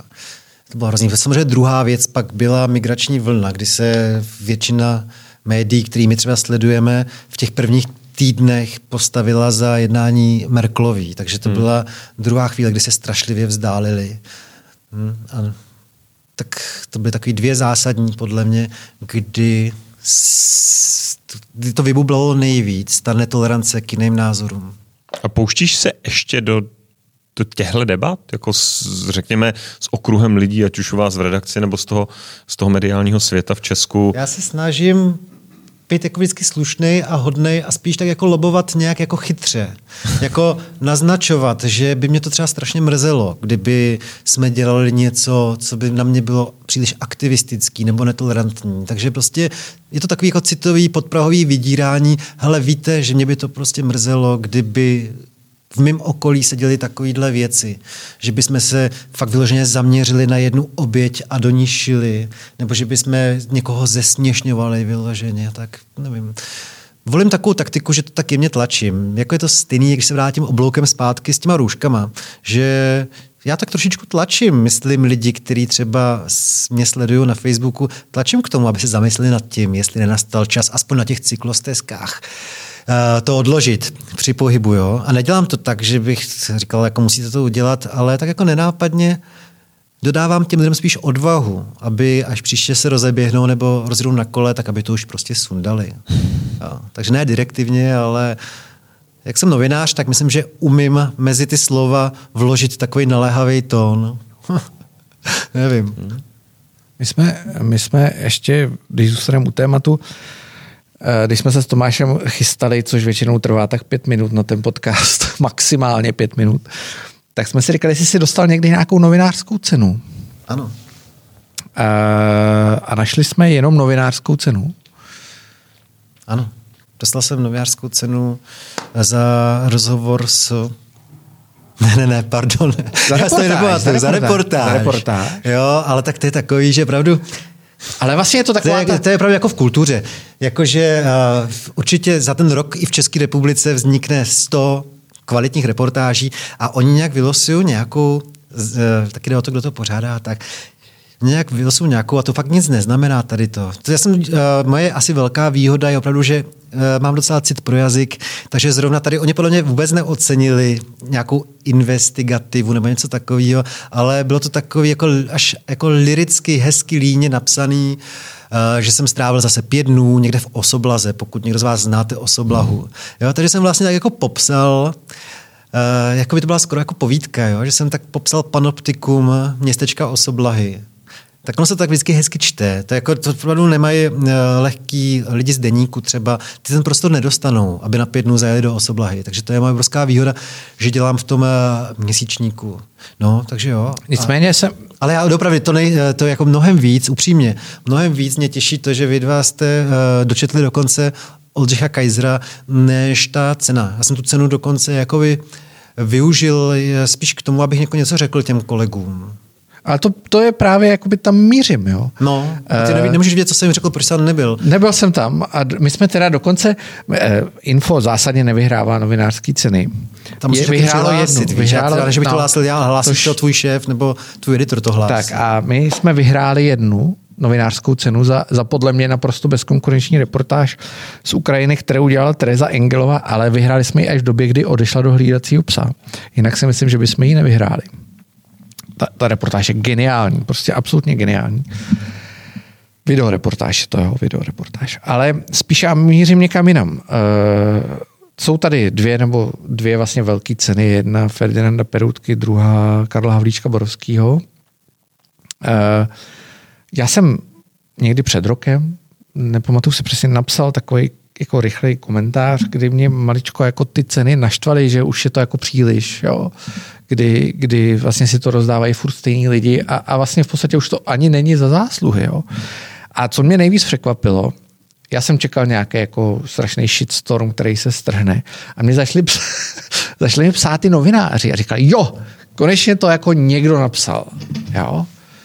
Ale pro mě fakt vůbec není žádný téma. Já to beru takovou jako společenskou ne, ne, ne, akci ale spíš. spíš jestli to není, nebyl jestli teda... se tím jako nepoškoz, jo, ne, ne, jsem, nepoškozuje to řemeslo. Nevím, já myslím, že to normální lidi vůbec nevnímají, že to nezajímá.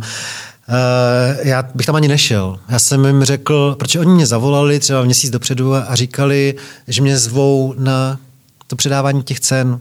A já jsem říkal, ale já jsem prostě introvert a jako já bych to nesnes tam sedět. A oni, to je škoda. Já jsem říkal, hele, já nabízím tuhle věc, pokud víte, že jsem vyhrál, tak tam jsem ochotný přijít, něco říct a vypadnout. Ale pokud bych tam měl přijít s třema, s dvěma dalšíma nominovanýma, strávit tam dvě hodiny v naprosto nekomfortním prostředí, protože sedět mezi sto novinářema je skoro podobný jako být na Twitteru pět minut, tak, eh, tak ne, a, oni, tak to, takhle to nejde. Ale nakonec prostě to ráno, co bylo to vyhlašování, říkali, no tak teda jste nás donutil k tomu, že uh, přijďte, vyhrál jste. Takže jsem přišel už s tím, že jsem věděl, že vyhraju, tak jsem byl schopný to přežít, ale já jsem hlavně toho využil k jedné věci. Já nevěděl tedy o vás, ale říkal jsem, prosím vás, nezapomeňte, že skvělou žurnalistiku dělá pořád taky třeba Mladá fronta nebo Lidové noviny. Vy na ně úplně zapomínáte, přitom většina z vás, co tady sedíte, tam má dodnes svoje kamarády, má tam editory, kterým vděčí za to, co umějí a tak dále. A vy na ně úplně zapomínáte. Vy jste je úplně ostrakizovali, tak jsem využil tu svoji minutu tam, než jsem dostal tu ruličku. Uh, jsem využil k tomu, abych je poprosil, aby se nedívali skrz prsty na svoje kolegy z Mladé fronty nebo z Lidových novin. To je celý. A tvářili se na to jak? Eh, přišli za mnou dva lidi, kteří mi strašně poděkovali. Pochopil jsem, že jeden je z uh, Jihomoravský a druhý ze Severočeský Mladý fronty. A ty mě hrozně děkovali. tak jsem měl radost. Mě vždycky stačí, že jeden člověk řekne, že se mu něco líbilo. Já nepotřebuji, aby se to líbilo všem. Ne, nikdo mě nenadával, to zase musím říct, že ne. Já doopravdy se snažím do těch diskuzí nevstupovat agresivní formou a to je jako důležitý, že nestrácím úplně nervy, a tím pádem si nikdo netroufne být zase nějak extra zlej na mě. Ale samozřejmě to, že jsem milovníkem Putina, milovníkem Zemana, eh, to jsem slyšel v životě moc krát, jakože už jsem si na to v podstatě zvykl. No. Je to, je to smutný. Zažívá to spousta lidí, kteří neříkají o Zemanovi, že je odporný ovar. Tak myslím, že většina z nás, kteří tohle neříkáme, tak si to pak vyslechneme, že jsme vlastně podporovatele a milovníci Miloše Zemana. Takže neříkám nic nového určitě. Když se vrátím ještě k Oldřichovi Kajzerovi, což je zá, uh, zábavnější téma. No. Co by se ještě chtěl udělat, kromě Oldřicha Kajzera? S kým by se ještě chtěl udělat rozhovor? Mně se to všechno splnilo. Já neumím tak dobře anglicky, abych mohl myslet na nějaký velký rozhovor s nějakým cizincem a mě se všechny moje sny splnily. Pro mě byl uh, Petr Nárožný, to jsem dělal několikrát a vždycky to byla velká radost a pro mě to byl uh, Jarek Nohavica, to jsem dělal taky několikrát a na hrozně pěkných místech. Taky díky reportérovi jsem s ním mohl strávit tři dny uh, v Londýně a v Dublinu a jednou jsem byl s Jarkem dokonce na víkend ve Varšavě, takže to byla obrovská radost. No a Petr Nárožný jsem dělal třikrát, čtyřikrát v životě a to, to, to, jsou tři lidi, s kterými jsem si to vždycky přál a vždycky jsem říkal, že bych i udělal tu knížku, tak možná s tím Oldou, pokud jsem ho teďka nenaštval tím, jak jsem se pokusil o for s těma kalhotama, tak možná i s tím Oldou to jednou eh, v tom Jeruzalémě, až nám otevřou hranice, eh, nějak kompletujeme. Tak to byli moji tři lidi, kteří jsem vždycky chtěl. Uh, určitě bych chtěl udělat pořádný rozhovor, uh, pořádný rozhovor s Václavem Klausem, dlouhý. Kdyby, to jsem, myslím, říkal buď jeho synovi, to ještě k tomu se to je určitě téma, který vy řešíte, jo. To je třeba něco strašně odporného, jak lidi mluví a jak se chovají vůči mladému eh, Vaškovi Klausovi. To, mě, to já jsem vždycky z toho tak smutný, když vidím ten tón, ten hnus, který lidi používají vůči němu, jo, že mě se úplně svírá srdce. A já si opravdu někdy mám chuť mu dát hlas. Jako jo. Já jsem takový tradiční volič ODS a pravděpodobně to takhle zůstane, ale čím víc hnusu Eh, na adresu toho uh, mladého Václava, tak tím víc si říkám, ty krása, oni mě k tomu jednou donutí, abych to udělal, aby dal hlas tomu Vaškovi. Protestní hlas. A to neříkám jenom proto, že Václav Klaus mladší je bohemák, to říkám jako smrtelně vážně. No, tak s jeho otcem. Kdyby jeho otec mi jednou věnoval 15 hodin svého života, během jednoho roku třeba, tak by to byla pro mě největší podsta. Já bych nechtěl dát rozhovor na hodinu s Klausem. A chtěl bych s ním dělat třeba hodinu a půl měsíčně celý rok, aby jsme se někam dostali a aby jsme udělali dlouhý, nemusí to být knížka, ale rozhovor, který by byl třeba fakt zase na dva díly, dejme tomu. Tak to by se mi uh, strašně líbilo. A co ti brání vlastně? Myslím, že eh, jeho uh, syn Vašek mi na bájemce říkal, že jeho táta má strašně práce a že asi hodinu a půl měsíčně na celý rok, že je zatím moc ambiciozní plán, ale že jednou to vyloučený není, tak nevím. Tak eh, tak on má ještě před sebou dlouhý život, doufejme. Ještě má před sebou 25 let, tak třeba to za 20 let uděláme, o to zajímavější to bude. Co, když o tomhle uvažuješ, co, jako, který je ten směr, kterým by se v tomhle rozhovoru jako a v mapování takového člověka jako vydal? Co je ten, uh, jako už... Ten směr, nejde o ten směr, jde o ten styl, který samozřejmě, a to zná každý, kdo dělá další rozhovory, který je vždycky jasný. Když jdeš na rozhovor, který má dvě hodiny, tak většinou jsi smířený s tím, že prvních deset minut je to jako první palačinka, jo, která je k ničemu. Takže první deset minut vlastně toho člověka si rozkecáváš. Jo, je to takový, že si toho člověka získáváš na svoji stranu, aby se ti nějak otevřel, aby k tobě pojal důvěru. Jo. Takže proto spíš vyžaduju, nebo bych potřeboval u takhle u takhle uh, důležité věci, jako u dlouhého rozhovoru s prezidentem, bych potřeboval ten čas. Potřeboval bych mít první dvě setkání na to, aby on pochopil, že se mě nemusí bát. Že je člověk, před, který by zneužil nějaké informace. Jo? To je, to je vždycky potřeba. Takže si myslím, že my jsme potřebovali první dvě setkání na to, aby on řekl, hele, má to smysl s tímhle klukem dělat, není to žádný idiot, žádný šmejt. A tím pádem doufám, právě s tím, že už nejsem typ, kterýho by zajímala jenom jedna věc, tím tomu jenom politika nebo ekonomie, tak potom by byla šance dostat se někam jinam a někam hloubš, než v tom milionu rozhovorů, který za posledních 30 let Václav Klaus novinářům dal. Hmm. Ale jak říkám, teďka jste mě dotlačili k něčemu, co pro mě není prioritou. To není tak, že bych eh, na to myslel každý den, ale kdyby se mi tohle jednou povedlo za pár let dostat na další dobu Václava Klauze staršího, tak bych to považoval za velkou výzvu a za čest. Protože přece je to prezident. Takže a přišel by ti zajímavý eh, třeba Andrej Babiš? S tou historickou komplikací a vašeho vlastně odchodu a vlastně vzniku reportéra, Ale jo, který... jo, určitě, přišel mi velmi zajímavý. Přišel mi velmi zajímavý. Možná až jako skončí tato epizoda, až bude mít trošku víc jako klidu, tím myslím jako třeba jeho politický angažma, tak určitě, už teďka mě to hrozně bavilo, ale znovu potřeboval bych ho mít zpomalenýho. Potřeboval bych ho zase mít na několikrát a potřeboval bych první dvě setkání se prostě poznávat. Jo? Strávit spolu fakt jako s tím Kaiserem, nějaký výlet, tři, čtyři dny a první den se vožrat. To je základ. Jo? První den se vožrat. A pak by to mělo pro mě smysl. Pro mě nemá smysl teďka se potkat s Andrejem Babišem, já jsem takový poloblbej, že jo, takže hlavně on by mě uh, jako argumentačně naprosto zničil, že jo. Pro mě má smysl dělat rozhovor nějakým způsobem lidský. Přijde ti, že v současné politice je míň lidí, kteří by stáli za nějaký hloubkový rozhovor, že třeba ty devadesátky, kde to všechno bylo takový jako divočejší, eh, pohybovali se tam od Havla po Klauze, přes jako, jo, že ta doba byla nabitá lidma, dnes, který stáli za to, za nějakou hloubkovou sondu. Je ta doba v tomhle smyslu chučí dneska?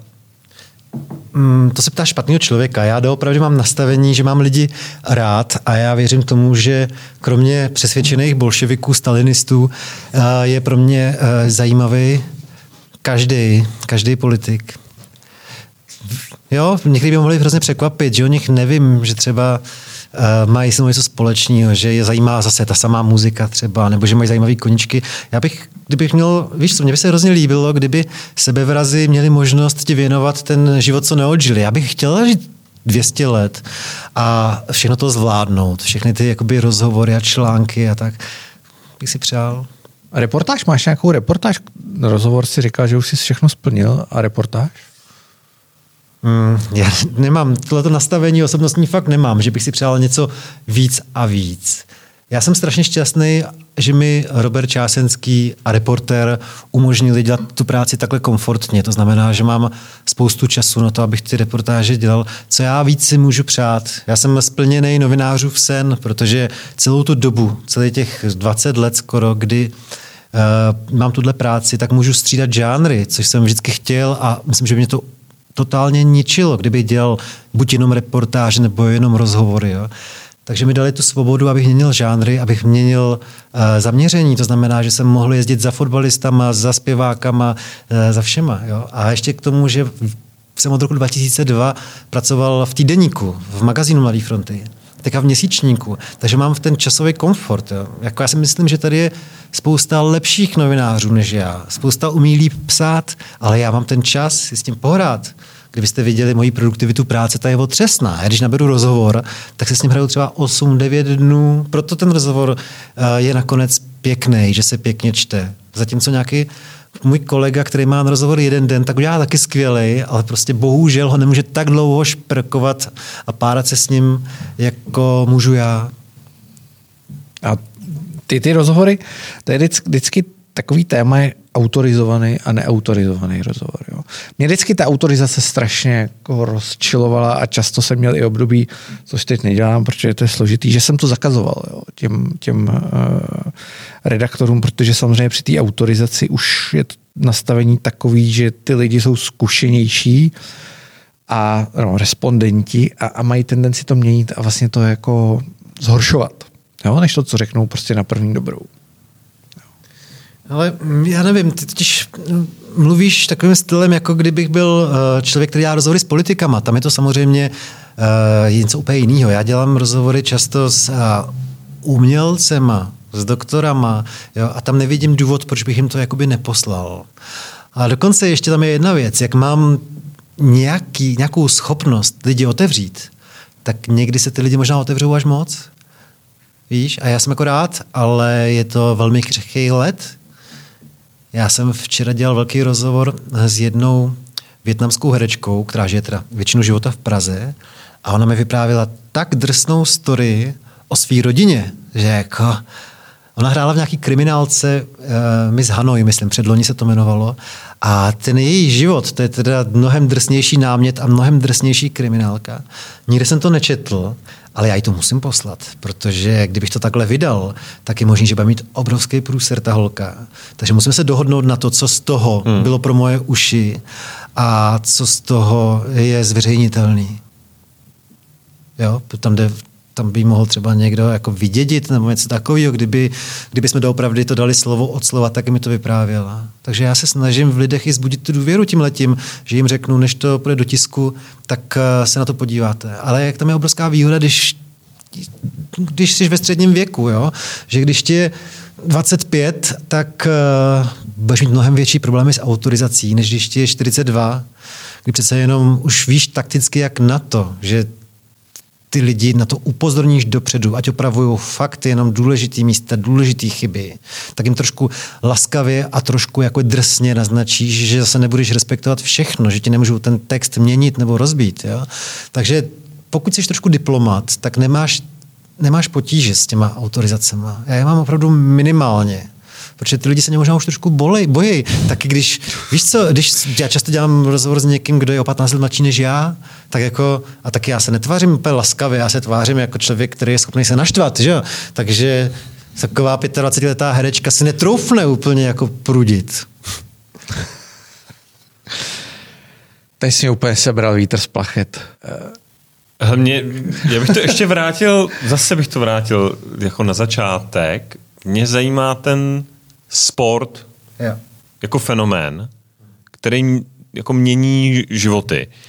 Protože tebe jsem vnímal jako člověka, který jsem nevěnoval, hrál občas eh, Hanspalku. Ne občas, Hanspalku hrajou 25 let pořád. Dobře, ale jako jednou, jednou, jednou za týden. A tady možná posluchači z, eh, z jiných měst je Praha nevědí, co je Hanspalka. Hanspalka je taková asi 50 let, už se hraje uh, liga malého fotbalu pro takový hobíky který nikdy to nedotáhli někam daleko, ale fotbal je baví, tak ty spolu hrajou v mnoha, v mnoha ligách, spolu hrajou každý týden na jaře a na podzim zápasy, ale letos na jaře se Hans Palka poprvé v historii nemůže konat, takže jsme smutný. Náš tým FC Prase je velmi smutný. A v kolikátá? Jsme sedmá, sedmá, sedmá je předposlední. Jo, jo, tak to je jedna z těch nejbrutálnějších, ale, eh, ale ne, spíš jsem se chtěl zeptat na to, ehm, že dobře, rozumím, že ten sport v tom životě byl, ale jak jsem sledoval i tehdy ty tvoje reportáže, jednak o nabírání svalových hmoty, potom běhání a všechny tyhle ty. A dneska řekneš, že vlastně máš naběháno, kolik jsi říkal, 400 kilometrů za tu no, poslední od, období. Za, za, tu korona, za ten koronavirus. To, je, to už je jako něco, co je opravdu systematická činnost, hmm. kdy tomu obětuješ nějaký čas. Já rozumím, že teďka trošku ten čas plyne jinak. Hmm. Jak ty jako jak tě to mění? Co ti to do toho života dává? Tak já bych to nějak nepřeceňoval zase. Uh, já si myslím, že opravdu po té 40 to by ještě nebylo 40, že ne? Nebylo. Jsi zase mladý. Mě jo, mě jo. No, tak Tomášovi to aspoň řeknu. Uh, po té 40 doopravdu se ti trošku mění metabolismus a spalování hmm. a pokud nezačneš sportovat, tak se to na té postavě projeví. No to já vím, takže pokud uh, nechceš vypadat blbě, tak se musí začít hejbat. Jako, takže mm, i, i to je určitě jeden z, jeden z důvodů, že nechci být uh, obézní, ještě k tomu žlučovitý genera- uh, novinář střední generace. Tak tam je ještě jedna věc, vy jako sportovci to víte, že on se to najednou zlomí, že prvních pár týdnů je to opravdu řehole, ale okay, pak se ten... dostanete, když vydržíte měsíc, každý den běhat, 40 minut třeba, tak eh, ten druhý měsíc už vám to vůbec nepřijde a třetí měsíc se připadáte strašně blbě, když neběžíte a máte z toho jakoby uh, nepříjemný pocit. Jo. Takže jde o to prostě překonat ten, ten první uh, měsíc a já hlavně myslím, že to všichni vědí, protože uh, jenom za ten můj krátký, třeba desetiletý běžecký život, když jsem běhal nesystematicky, poslední dva roky běhám každý den, tak neskutečně přibývá těch běžců. Hmm. Jo, takže to se nedá vůbec srovnávat. Před deseti lety jich byla podle mě pětina oproti dnešku. Takže lidi si to uvědomují, budou běhat všichni za chvíli. Pro mě třeba je to jako nejzásadnější mentální hygiena uh, jako zadarmo. Jo, že když jdu po té práci buď běhat nebo cvičit nebo něco, tak za tu hodinu jsem jako se to ze mě všechno vyleje. Mm, je to tak. Eh, já opravdu mám ten luxus novinářský, že si můžu hrát ze vším. To znamená třeba, že nemusím titulek vymýšlet eh, k rozhovoru minutu, ale můžu ho vymýšlet třeba celý den. Takže mě většinou titulek, když se povede, tak napadl při běhání nebo Perex. To je samozřejmě takový ten, eh, není novinář, jak to možná neví, ale všechno stojí a padá na titulku a perexu a pak možná ještě na prvních pár větách toho článku, protože tam buď můžete si ty lidi přilepit k sobě a nutit, aby četli, nebo všechny přijdete, takže člověk musí věnovat strašně energie vymýšlení toho začátku eh, článku. Takže to mě většinou napadne při běhání. Na druhou stranu člověk to nejvíc vymyslí, když běží bez sluchátek a já se teda přiznám, že běhám se sluchátkama. Já mám takový svůj systém, že sleduju, co vyšlo ten který týden novýho v muzice a snažím si ty věci dát do fronty ve Spotify a naposlouchat ty nové desky, které vyšly v žánrech, které mě zajímají. A nebo poslouchám podcasty, jako je ten váš, tenhle díl teda poslouchat nebudu, ale jinak ty podcasty uh, poslouchám hrozně rád, takže ne, že by to byla psychohygiena, ale spoustu se toho uh, dozvím během toho běhu. A mně se opravdu stává, to je hrozná radost, že někdy třeba několik kilometrů běžím, aniž bych si toho všiml, že běžím. A já jsem uběh tři kilometry. To se mi taky stává. No. Já mám, já mám tady, já bojuju s jiným problémem, že někdy mám období, kdy mě ten běh strašně nebaví. Jo, protože nejsem schopný dosáhnout přesně toho momentu, o kterém mluvíš. Nevím, jestli to stává, ale uh, takový ten rauš nebo ten runner's high se tomu říká, kdy já to mám třeba tak někdy od 8 kil, u mě to přichází hodně jako pozdě, někdy od 8 km, někdy od 15 km, kdy jako fakt cítíš úplně jako povznesení, jo? totální lehkost, kdy vlastně ani nevíš, že běžíš a cítíš hro, hroznou pohodu. A já, když toho nejsem dlouho schopný dosáhnout, to se prostě někdy stane, tak mě to jako přestane bavit. Hmm. Jo. Já to takhle nemám, jako že bych z toho měl nějaký euforický pocit. Já to mám jako třeba čištění zubů. Jo? To znamená, není to nic, nic extra krásného, ale kdybych to neudělal, tak si budu připadat blbě. Takhle to mám já s tím během asi. No to už je závislost taková. ale, ale to mám podobně. No. Ale často střídám ty sporty. Teď už nejsem schopný, dřív jsem byl schopný běhat 250 kilometrů měsíčně zhruba. Jo, byl, každý víkend jsem si dal půlmaraton a to třeba teďka jsem v období, kdy tohle úplně nemám a kdy pět kilometrů je tak jako mi dává ten pocit prostě, že, že to stačí. Jo. Já to střídám s koloběžkou trošku. Ale jinak eh, já doopravdy bych chtěl se věnovat těm eh, maratonům a chtěl bych aspoň dva ročně si dát, takže já nechci mm, být v tom skvělej, ale chtěl bych v životě to dotáhnout na 3.10. Chtěl bych to dotáhnout na 3.10. Opravdu mě absolutně nezajímá soupeřit s někým, ale je to taková pěkná výzva. Vím, že čas mám, spousta lidí si udělá uh, osobák kolem 50 až a jestli si životně něco přeju, tak si přeju jednou dát bezbolestně ten maraton za 3.10 na nějakém hezkém místě. Ještě... No bezbolestně to nebude. Ale, ale jo, někdy to může být bezbolestně. Já jsem Trénink, párkrát, já jsem no, párkrát okay. zažil, tyjo, to vám musím říct toho sportu, ale mi nemám moc času už, jo, že eh, jsem běžel v Aténách a to je takový nepříjemný profilový maraton, to je do kopce dost a tak. Jo, ale to mi bylo fakt úplně dobře, jsem to doběhla v klidu a vzal jsem syna, tedy čtyřletýho, myslím, no pětiletýho, a říkal jsem tak, je mi dobře, tak pojď, teďka zkusíme jít jet do Pira metrem, eh, do přístavní čtvrti eh, Pireo a dneska se hraje od sedmi derby, takže tě vezmu na derby, třeba budou lístky. A fakt jsme se dali lístky. A to byl největší zážitek fotbalového mého života, derby Olympiakos proti Panathinaikosu, protože jsem v životě nezažil. Jako takovýhle bordel, takovýhle hluk už dvě hodiny před zápasem všude ohně. Pak, když mužstvo nastoupili na trávník, tak 15 minut se nemohlo hrát. To člověk zažije na Boca Juniors, podle mě. Možná ještě někde v Turecku, když se hraje Galatasaray Fenerbahce, ale jinak to nevím, já jsem si to neměl představit. Za náma nějaký člověk umřel na infarkt, jako jo. A, jako, a nebylo jasný, že ten, bylo, bylo, to jedna, bylo to jedna nula a tam nemůžete vůbec přijít v zeleným, protože Olympiakos je červeno-bílej, že jo, Panathinaikos je zelený a nepustí na hřiště, do hlediště ani jednoho fanouška, který by byl v zeleném. Neexistuje sektor pro hosty. Neexistuje žádný host tam nesmí přijít. Ja. A my teda samozřejmě v zeleném, protože my máme rádi zelenou barvu s mým synem, no tak to jsme museli schovat pod nějaký bundy. Pak jsem říkal, dejte mi ten za těch 10 euro lístek a to vám to nemůžeme dát s velmi dítětem, musíte si koupit za 50 euro. A tak jsme seděli na půlící čáře, jsme seděli za střídačkou ve druhé řadě, jo. ale stejně strašlivý rachot. A hosté, pana jako hrozně brzo vedl, ale já jsem si byl jistý, že to nemůže skončit tou porážkou domácích, protože ten hluk byl takový, ta podpora do těch zad tomu Olympiakosu byl takový, že já jsem věděl, že to nakonec dají, a taky to dali, třeba v 97. minutě to nakonec dali na jedna jedna. No, měl jsem potom takovou bolest hlavy, takže mě nebylo ten maraton, ale mě bolela hlava tady z tohohle toho zážitku Olympiakos versus Panathinaikos. No, odbočka ale, ale Tomáš, po... počkej, Tomáš si stěžuje, eh, Tomáš si minule stěžoval v podcastu, že já nacpu všude slávy a teď přišel ten moment, teď přišel ten moment. Ne, nejsem žádný fanatik.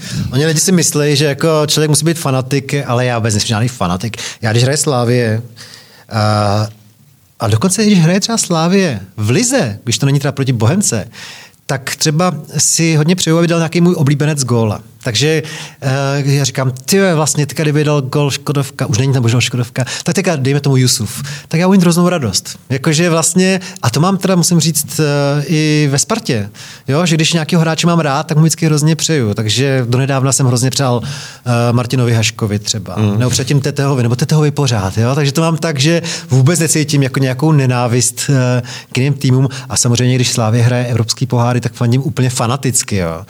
A když, eh, já už třeba vůbec nechodím do kotle v Edenu, bohemáckého, protože když někdo píská na Škodovku, tak já jsem tak naštvaný, takže já už leta nechodím, eh, nechodím do kotládu na hlavní tribunu si sednout, protože doopravdy jako to mě vrknou slzy do očí, když nějaký bohemák má keci na Milana Škodu.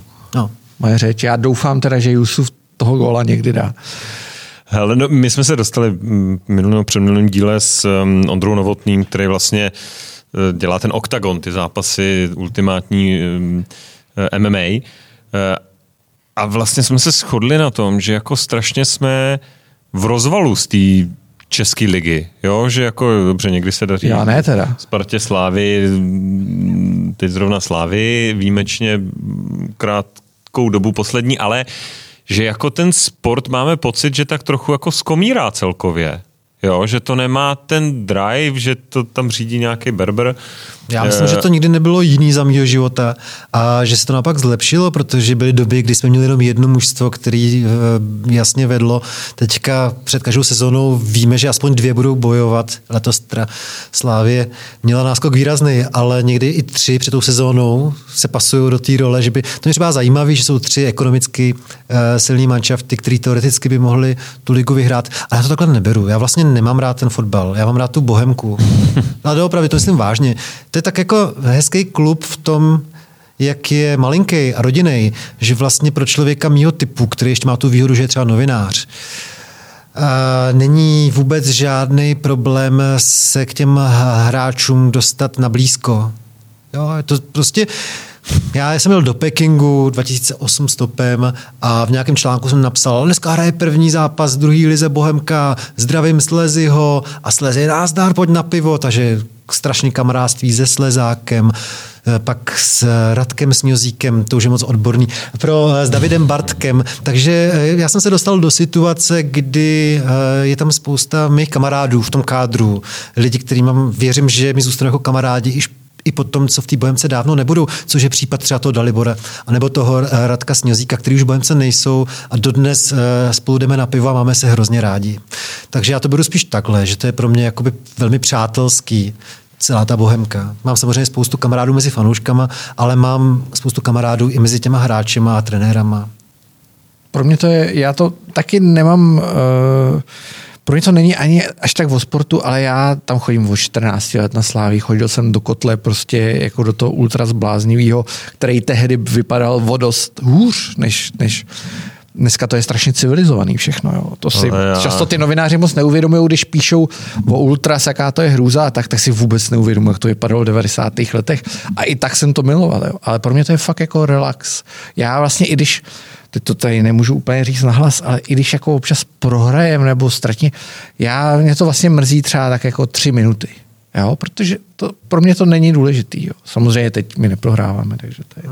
A my jsme zase naopak zvyklí prohrávat, takže člověk jako to bere, jako že to je jasný. A o to větší máme radost z toho, když naopak uh, někdy vyhrajeme. No v tomhle já jsem asi teda v nejhorší pozici, protože my jsme zvyklí vyhrávat a, uh, ne, už dlouho, a ne. nevyhráváme. No. Takže tak, no. Uh, děkujeme ti. Díky moc, že jsi přišel. Díky, že jsi přišel. Jo, já děkuji moc krát za pozvání. Uh, doufáme, že uděláš taky podcasty. Já bych si hrozně přál, uh, připadá mi to smysluplný, když běhám, tak běhám s tím podcastem a věřím tomu, že bych měl tu výhodu že fakt znám docela dost zajímavých lidí, kteří mě důvěřují a řeknou mi toho přesně trošku víc než cizímu člověkovi, takže bych aspoň zpočátku měl eh, kde brát a z čeho čerpat. Takže až našetřím, tak si koupím taky takový dva mikrofony a pustím se do toho. Pozvu si vás. My se budeme teda těšit na druhou část reportáže. To už bude brzy. To už bude brzy. Kajtrem to bude kdy? Tak to bude pojďme teď? to ještě zopakovat. Teď? Pojďme to ještě, A pojďme to ještě jednou zopakovat. Všechny, Přesně tak. Vyzýváme všechny, předplaťte si Reportér. Ale já řeknu, ještě, já řeknu ještě jeden důvod, jo, protože jestli existuje v České republice jeden skutečně charakterní, schopný, geniální uh, novinář se vším všude, nemyslím jenom jako se týče psaní, ale se týče i vedení těch novin. Uh, člověk, který uh, je klidný, který nemá v sobě žádnou žlučovitost, tak je to Robert Čásenský. A vlastně on má problém, ne my, to je jeho časopis, takže pokud ten časopis třeba nepřežije tuhle krizi, tak to bude mě strašně líto kvůli Robertovi Čásenskému. Takže eh, je potřeba reportera podpořit a já myslím, že příští týden dojde na to, že odstartujeme nějakou sbírku na hit-hitu a prostě i když by vás ty odměny nezajímaly, tak samozřejmě pokud máte, tak tam něco přihoďte, ať ten Robert Čásenský není smutný. Díky. tak, tak to byl zase trošku jako depresivní konec, ale přispějeme všichni a vyzýváme. Tak. Tak díky. Díky. díky. díky. Čau. Čau, čau.